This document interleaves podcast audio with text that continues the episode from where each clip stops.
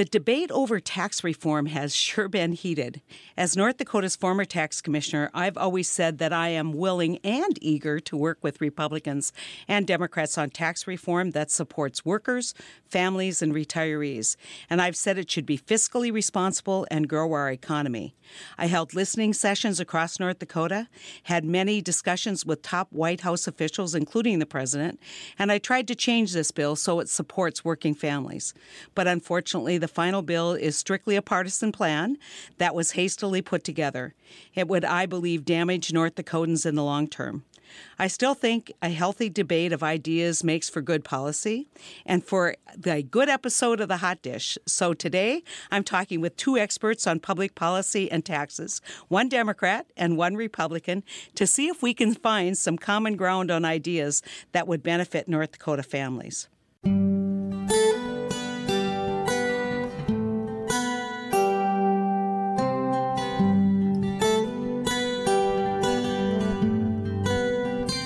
My first guest needs no introduction, especially for my North Dakota listeners.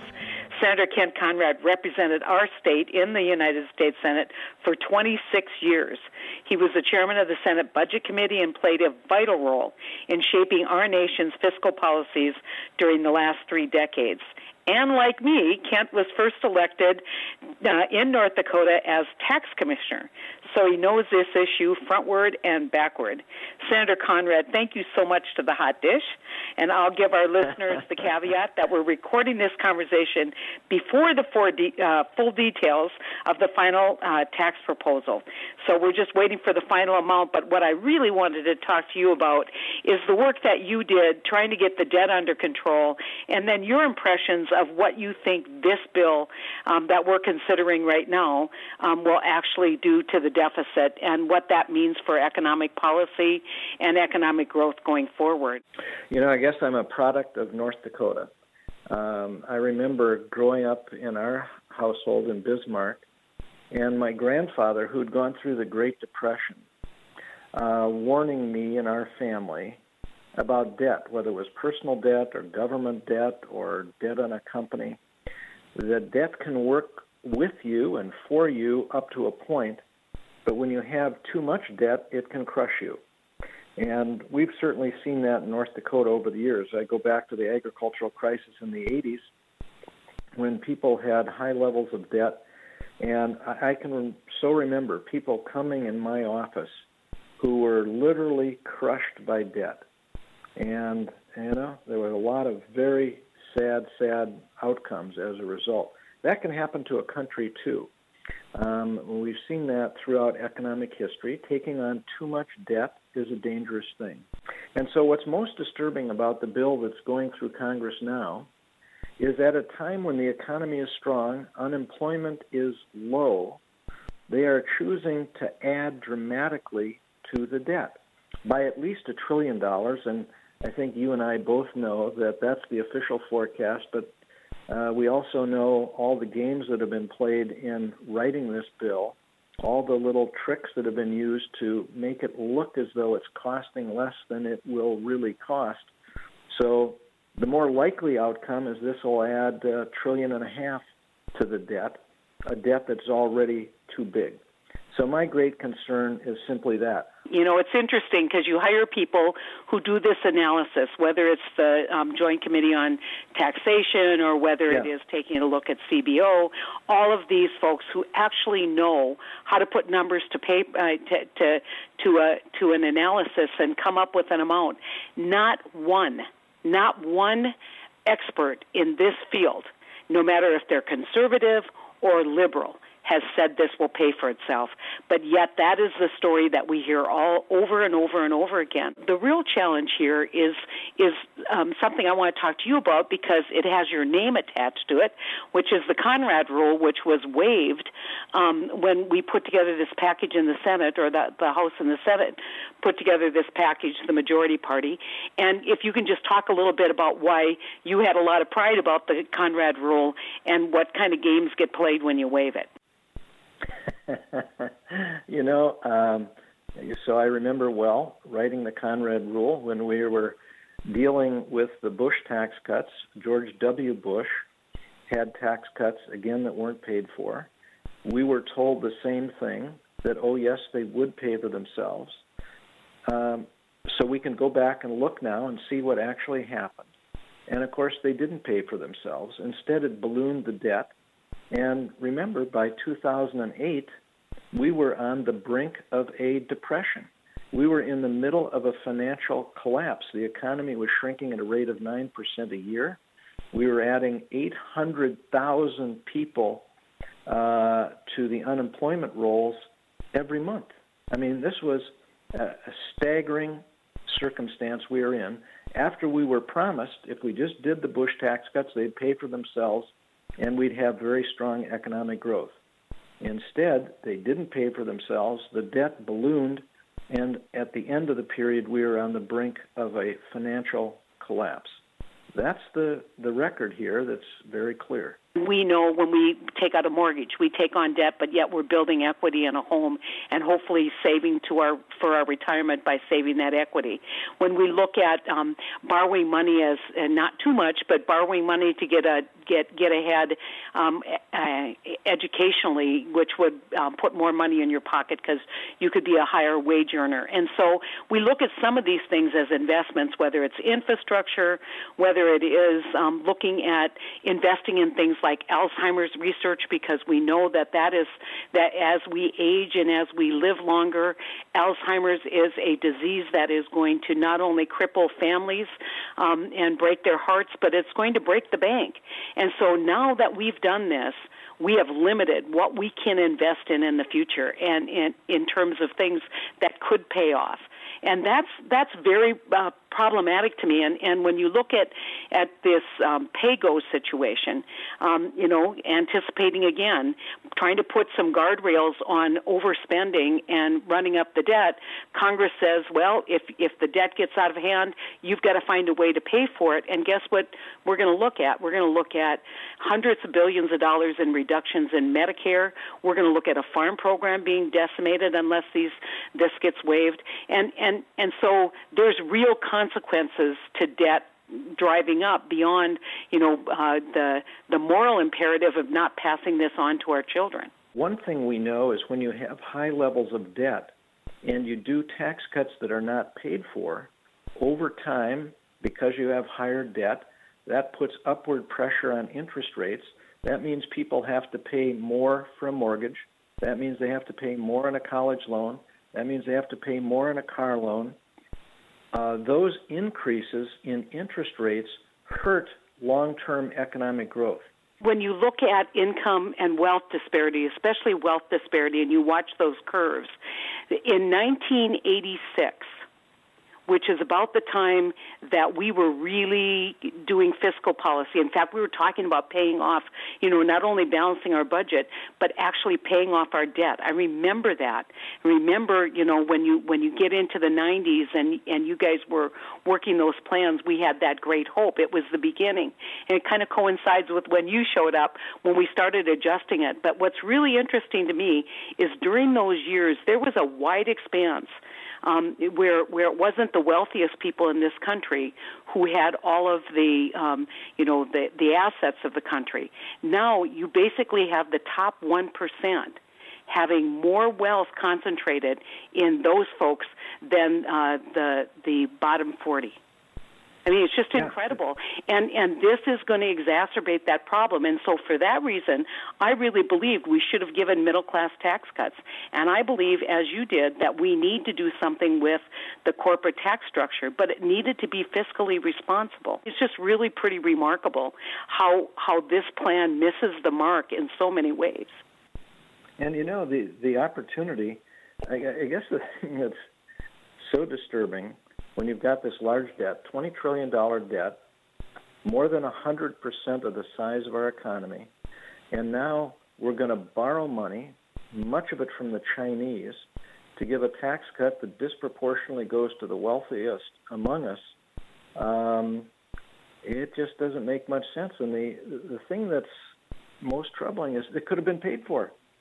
It could have been paid for. We could have a middle class tax cut. We could have reduced the top corporate rate to make us more competitive. uh, we could have paid for it by shutting down some of these offshore tax scams that are so prevalent, uh, that are benefiting people who already have tremendous assets.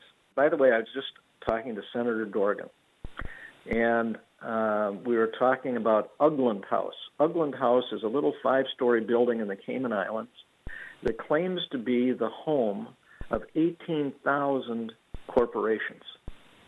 Little five story building claims to be the operating headquarters for 18,000 corporations. Now, you think they're, that's either the most efficient building in the world or they're engaged in an enormous tax scam. Yeah. Well, uh, not only that, but can you imagine all of the assets of these corporations that they have camped there? You know their yes. intellectual property i mean and and the, the the tax rate there is zero there's a reason why they're sourcing that income there and you know when right. when you look at this plan this is something like you said we could have paid for this by you know a 25% rate by actually um, taking care of things like that. And I think there is a lot of speculation that this bill will not hit that mark. That this will will even uh, potentially make it worse. I just get worried about the lack of continuity in fiscal policy totally. You know, whether it is spending along with taxes, along with trade policy, along with monetary policy, this is going to drive interest rates up and have the consequences yeah. that you just described, Kent.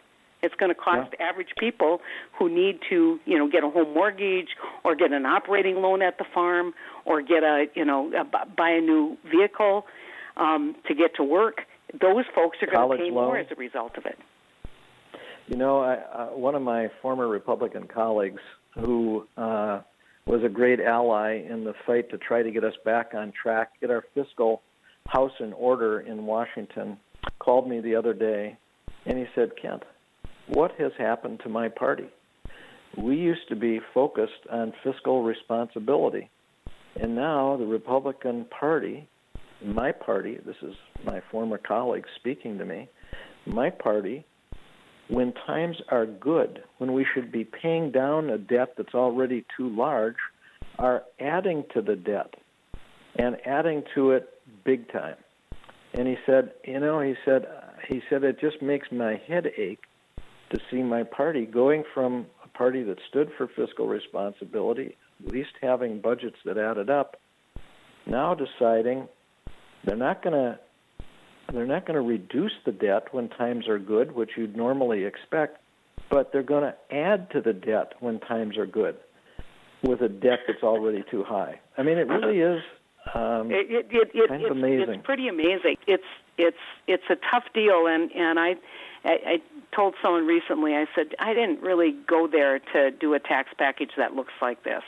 Um, you know, we could have done some, I think, really excellent work to try and make our system simpler, which this does not do, try and make it fairer, which this does not do, and try and make it respond to the global economy better. And I don't think this does it. So it misses it on so many marks, and on top of that, it just misses the mark of fiscal accountability for me. You know, I'm, I, I, I think history will show that this was a huge missed opportunity because just as you described, we could have done some things that really would have helped the middle class. We could have done some things that really would help make us more competitive.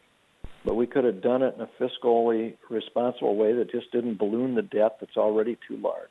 You know, I, I, I uh, I'll close with this story because I think I think it, it really informed my thinking. Um, I was at a event for veterans on Veterans Day um, at the at the Heritage Center, and I got done, and I was just saying hello to some of the vets who had come, and this um, Vietnam vet um, you know, in his late 60s, early um, 70s, came up to me and he said, You know, Senator, I'd really like a tax cut. And I thought, Well, that's fair. We all would, I suppose. And so yeah. I smiled and I said, You know, I, I hear you. And he said, But I want you to understand something. If it means that my grandkids are going to have to pay for it, I don't need it that bad. You know, and and here's a veteran well, who put on a uniform, served his country, and he was still thinking about what's really good for his country and not just good for him. And I thought, you know, that that that that that's a that's a North Dakota attitude, isn't it? That's the North Dakota I know. You know, North Me Dakota. too. Me too. Uh, I always thought. Uh, I, I used to tell my colleagues, if on fiscal matters we'd let the people of North Dakota decide for the nation, our country would be in a lot better shape, because North Dakota people have common sense. They know when somebody tells them a story that's too good to be true, that it's too good to be true and they know you shouldn't just pile up debt on top of debt. That that's a dangerous thing. It may not hit you immediately, but over time, when you take on too much debt, it leads to bad outcomes. And the people of North Dakota understand that, I think, better than almost any people in the country. Yeah, there's no doubt about it. And, you know, I, th- there's one other thing that I know for sure that every mem- member, whether they're in the House of Representatives or in the Senate, is going to get a tax break because of this, but not every citizen of our country is. Listen, Kent, it is always great to talk to you. There's a whole lot of what ifs in this package, and and you know it's just really unfortunate that we haven't fa- fashioned something that is more responsive to the needs of the country. So well, it, so much, it all Kent. works it's, if elephants fly. uh, well, Merry Christmas. Merry Christmas to you and have a great time. Thanks for your hard work. Thank you for your friendship and your counsel.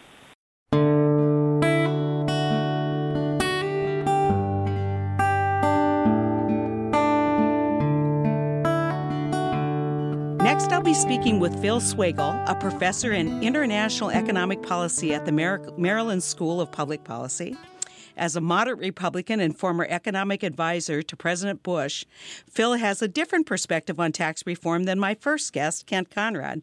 And I'm willing to bet we'll find plenty to agree on as we discuss the details of the tax reform bill. Phil was Assistant Secretary for Economic Policy at the Treasury Department from December 2006 to January 2009 and was previously Chief of Staff and Senior Economist at the White House Council of Economic Advisers, as well as an economist at the International Monetary Fund and the Federal Reserve Board. He received a bachelor's degree in economics from Princeton in 1987 and a PhD in economics from Harvard in 1993. Phil, welcome to the Hot Dish, and thank you for bringing your unique perspective to the issue of tax reform. Thanks very much, Senator. Yeah, I, you've been through this whole circus and uh, up and down off the hill and um, over on the other end of Pennsylvania Avenue. And um, I, I think one of the things that uh, we were so excited that you were willing to do this is your broad perspective on fiscal policy writ large, not just tax policy. And one of the one of the concerns that I've had all along with just looking at tax policy as a major economic driver is it doesn't take into consideration what's going to happen with monetary policy. And I think right now the disruption that we're seeing in trade policy, which I think you and I would probably agree is not particularly good for the economics of this country. But one of the looming and and really um, uh, unseen but huge, clearly the monster that I think is coming at us is our debt and deficit. Uh, absolutely, Senator. Uh, and, and this bill is going to add you know, one one and a half trillion dollars over ten years to the deficit. But really, once you take into account the gimmicks here, we're talking two trillion over ten years. So yeah. it's a, it, it's a, it's a big impact on the deficit, and that's got to be a big risk. Well, and, and it's a big gamble that that you're going to see some economic growth. And I'm not someone. I think there's some people in our party who would say, well, none of this would really have an impact on ep- economic growth. I think it will have an impact on economic growth, but I think it is not telling the truth to say this is going to pay for itself. Do you agree? Uh, I, I, I, do agree. I, as you said, there will be growth, and I, I, think 2018 is going to surprise people. That growth is really going to be pretty good, and even into 2019.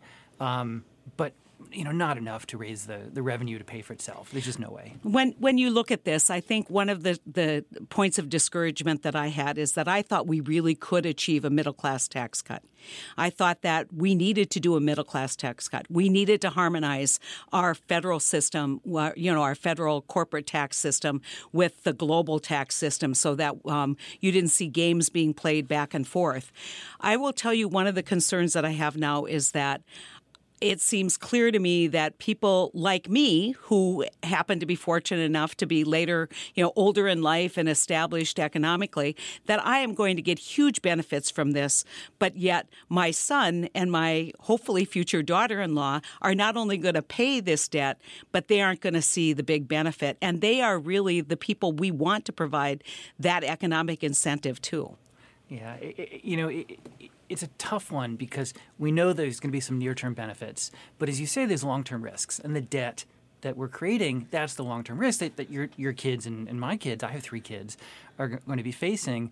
Uh, you know, my, my feeling is that if the economy can be strong enough now, that and boost job creation and especially boost wages throughout the income distributions that middle class and, and really lower income Americans finally see rising wages, it will be worth it. But that's you know, but, but it's it's hard to say, right? It's hard to say that this is going to be the the thing that boosts those wages. Well, and and I think that the projections on wage boost, um, which is you know you're going to see a four thousand dollar increase in your wages. Um, if people really believe that, I hope they're not spending that money right now. no, I mean the the estimates I've seen is that uh, the the typical family in North Dakota is going to see maybe six hundred, seven hundred dollars in, in tax cut. So it's not nothing. It's it's meaningful. Sure but 4000 is um, you know is, a bit much. Yeah well and the other piece of that is that if you look at the typical family that's good but come 2025 it's a whole different situation. And and it goes back to what you said about gimmicks in this bill. You know they didn't make the in, individual reductions permanent the reason why they didn't do that it would have broke it, it would have broken the bank right? On the 1.5 trillion that was their their top end ceiling. And so they say don't worry don't worry we're going to fix this. And i have been here long enough. I've done year end extenders. I've done the um, the doc fix, which everybody waits until the last minute to do you know, that's not the way to run the railroad. Let's be honest about what we're doing with fiscal policy and then allow for the certainty. The, the other piece of this that I'm very concerned about, Phil, is that um, th- because it was not a a um, sit down and everybody uh, kind of work through the work through the discussion the way Ronald Reagan did in in '86, so that when you get done, everybody owns it everybody owns it. Now only one party owns it. If we see a shift in in uh, uh, politics here, where you have again another party in control, do you really have the certainty that's going to help build the economic response to this? No, I, I you know I agree that that's a key risk here is the uncertainty. As you said, on the personal side, the provisions expire and who knows what will happen, what the Congress will look like, who will be in charge. Um, I certainly would have liked everything to be permanent and to be bipartisan um, it, it's above my pay grade.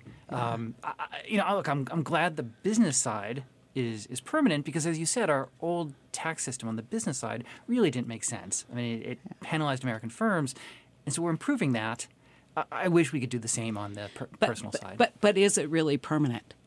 You know, when you do it when you do it the way you've done it with 50 votes or 51 votes, and you know politics being what it is the pendulum swings. I think we need to amend this bill. We need to fix the things that i don't agree with in this bill. Um, and i think we're going to find out that there's looming and gaping loopholes in this bill. I'm really concerned about what happened with the pass-throughs at the last minute because all of a sudden there's a huge incentive for everybody to run to their tax lawyer and start becoming an, uh, a 1099 employee as opposed to a w2 employee. There's there's a, a huge, huge huge interest in um, you know figuring out how the offshoring rules are going to work and how the credits are going to work. And so, to me, we, we don't know what all the trap doors are that's going to drive um, make this bill even more expensive. No, I, I agree. It, it's it started out as a, a reform bill, and, and, the idea is to simplify the tax system, and, and, it will for many families. Right? I mean, the, the larger standard deduction means many families will basically file a 1099, a, a 1040EZ, yeah. and that's it. They're done. Um, but as you said, the business side is complicated. The international side is complicated. You know, I, I, I challenge people when they say it's tax simplification. And I'll tell you why. Mm-hmm. Because right now, those folks who don't have a mortgage, who don't have a lot of deductions that would go on the Schedule A, they're probably not performing the Schedule A. But but people, you say standard deduction or filing a Schedule A, which is the itemized deduction, they're still going to have to do the form to find out where their advantage is. I mean, you're you're going to probably do both forms to figure out if the standard deduction is going to work better for you. If they really, the only way you can say this is tax simplification is if you actually eliminated the Schedule A, which they didn't. Right, right. Yeah. And there's many families who instances are just barely on the Schedule A now, a- and, they're going to say, "Oh no, there's no way. I'll, I'll just take the standard deduction." But you're right. Of course, the, the families at the margin. Yeah, but but the other piece of this that no one's talking about, which I find so interesting, is the elimination of the personal exemptions. So when you say we're doubling the standard deduction, you've lost your personal exemption. Now, if you have children under the age of 17, you're going to get an increased child credit, right, which could be refundable.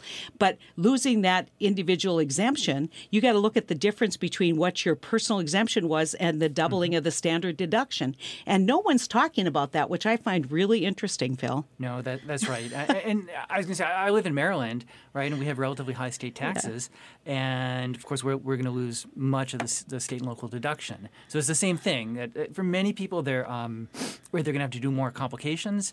Uh, you know, I mean, honestly, TurboTax is going to do it for a lot of people, but but you're right. It's, it's simplification only to a point, and not, I, not for I- everyone. I think one of the best indicators, leading indicators of whether this is simplification, is the fact that H and R Block, um, after they read after they read it, that their stock went up um, over thirteen percent in just a couple days because they're like everybody's going to go to H&R Block. And you know that the that the the clear thing for so many of the people that I talk to in North Dakota is the devil I know is better than the devil I don't know and and they had um, made their plans. They knew what that tax code was going to look like. Now we've created a level of uncertainty, and that uncertainty is going to drive people, I think, to tax accountants. It's going to drive people to tax lawyers, it, and everybody's going to be looking for those loopholes. And so, you know, I, I, I honestly think that we could have done something that was much more simple and and would have been very beneficial. And I like what you said, which is, you know, everybody said, well, this is so complicated, but you know, it, once you've gotten used to using tax products like TurboTax, like um, H and R Blocks um, products, it it it it's it's plug in the numbers. In fact, now take a picture of your W two and they do it for you. And so, you know, we have the mechanisms to file tax returns that are so much more simple, but we aren't we aren't using those. I mean, we're not giving the IRS the money to actually create a system where somebody could say, All I've got is wage income. I'm going to take a picture of my W 2 or just plug in the number, uh, the, the federal ID number of my employer, because that's all my income, and the IRS is going to file my tax return. yeah, for many people, it, should be that way. Right. I mean, I think I think that if you looked at it, probably for fifty to sixty people or percent percent of the people, that would work great. That's right. And again, it's it's anyone with uh, income, you know, low enough to, you know, to be on the double standard deduction. Well, but but let's also say it's anyone who doesn't have a lot of unearned income. And, and and and you know I I've I've long had uh, a, a concern about the variance in rates between people who go to work. You know, I always say the guy who works at the Bobcat factory in North Dakota, who's working overtime, maybe he's he's making eighty, ninety thousand dollars a year. But if I'm living on a trust fund and I'm making eighty, ninety thousand dollars of unearned income, who pays a higher percentage? Uh, well, uh, you know, the, the, uh, it depends actually, because the, the unearned income, as you put it, right, first faces the corporate tax, right. So in the old system, that first got paid, got Okay. taxed at thirty five, and then then at the dividend rate, right, right which is in the low twenties. So uh, Not if it's a pass through and it's, it's no, no, dividend absolutely. that so way. no, absolutely. So that in some sense, it's, it's like this discussion has illustrated the complication on the I- business side. You know what, Phil? I think you and I could go into business together and make Hey. a lot of money. Yeah, I, I, it's um, uh, you know, I, I kind of feel like we have a good sense of what was wrong in our old system, and on the business side, it's almost like we just illustrated what Yeah. was wrong. That are you a corporation? Are you a pass through? Right? It, it, it was so complicated. We got part of the way to a better system with the, the corporate rate cut. But it, as you said, it brought along all these other concerns on the deficits, on the uncertainty. That's the question. You know, me. it was interesting because I think there was a lot of uh, evaluation during that time period um, about ma- many, many corporations. Their effective rate is much is is below twenty percent. So it's that, that the rate change was not going to make um, make a, a big difference. Um, but but they were very concerned about the loss of 199 because that that was a big driver for them in terms of their investments. And the concern that I have right now, um, and the missed opportunity, was to create a system that really encouraged people to develop jobs in this country. Um, you know, when you look at dividend income, which you you know we we've talked about, the projection is that about thirty five percent of the people who actually get dividends from American corporations are foreign nationals right so so if in fact as we've been told by by the business community that what they're going to do with this is they're going to buy back their stock and they're going to um, uh, issue dividends you know that's money that's leaving the country as well uh, I, in it's one of the unknowns of the, of the tax the tax cut. It, will businesses invest, right? And, then, as you said, there's certain provisions that, that should lead to that. The expensing, in, in particular, gives businesses an, an, incentive to invest, but they could take the tax the tax money and, as you said, buy back stock and that's not creating jobs, it's not investing. Well, and it's not whether they could. A lot of them have already said they will. And they can say, well, it, it improves the financial statement of our businesses. You know, this is actually good for American business as well. And, and, you know, we can debate that point. But I think there's a law of unintended consequences. So um, I think that this is a discussion that's not over yet and and I think I, I, mean I've been long hopeful that I will be able to um, you know play a role in in in dramatic political swings that would allow. Um, a, a, healthier discussion about some permanency in tax reform. And I also think that um, the EU is doing some interesting work right now on figuring out where income's being sourced. And I think those those uh, reports are going to be very informative for us, uh, kind of moving forward. Yeah, as you said, businesses have a big incentive to try to put their profits where the tax rate is the lowest, and the EU is trying to get at that. This bill does do a lot to uh, to reduce the incentives for that in the U.S. system, but the gaming will still go on. Well, I, I, I, think that's right. I think that it's an attempt. Um, you and I can argue about whether that, that, that, this is a promise or whether mm-hmm. whether it's a missed opportunity. I think uh, proof will be in the next um, the next period of time. Uh, how people react and how people respond. And you, you know as well as I do that it is within uh, the corporate prerogative and actually a fiduciary obligation to minimize your tax exposure. And so they're going to look for every opportunity that they can to reduce their taxes. that's and that's their job. It's not just H&R Block that will be busy. It's going to be the, the business uh, tax attorneys. Um, I, I, was going to say, I, you know, if I had a, a wish list. Uh-huh. It would be where you where you started, I think, on the personal side to get the permanence on the personal side. And it seems like there are things that should have bipartisan support, you know, making the EITC better, which we know does does a lot to help low income families. And thank you for your work on that. It's the earned income tax credit. Exactly, and it, it, there's lots of economic research showing that that motivates people who aren't working to go into the labor force and, and work, it basically makes work pay more. Yeah. It, it, has bipartisan support. I know Speaker Ryan's in favor of, of making that better. Uh, hopefully, if we make, but but yeah, he could there. have made it better in this bill. Well, yeah, as you said, you know, the, it's kind of like he's in favor right. of making it better, but he didn't make it better in this bill. Right. right. I mean, of and, course, we all know that, there's the, yeah. the 1.5 trillion is the this is the, the, the budget, so to speak. I know that's a weird yeah, word to use but, here. But but you know, he could have taken the reduction that he gave to the people at the very top. Mm-hmm and spent that on that earned income tax credit. Uh, I see. I mean, some of that we saw at the end, right, with Senator Rubio. Um, uh, getting some more money uh, yeah. and the child tax credit to be uh, refundable. So you're right that that that was a that dynamic was there, just not not all yeah. the way as you said. Well, listen, I hope that we um, continue to have a discussion. Uh, it's been great visiting with you. I know North Dakotans, so I'll be very interested in your perspective. Um, and they they want a discussion like this. Uh, the people in my state want to know that people from different political parties and different persuasions can sit down and have an honest economic discussion. And I think you and I could have come up with the tax bill. Well, I'm I'm happy to help for the next one. So, well, we'll we'll deal with housing reform in the meantime. Okay, no, thanks, thanks so much. much. Phil. You're a great, uh, great guy to come over, and um, I know that um, yeah, we all believe that we can do better for the American people. Great, thanks very much. Senator. You bet.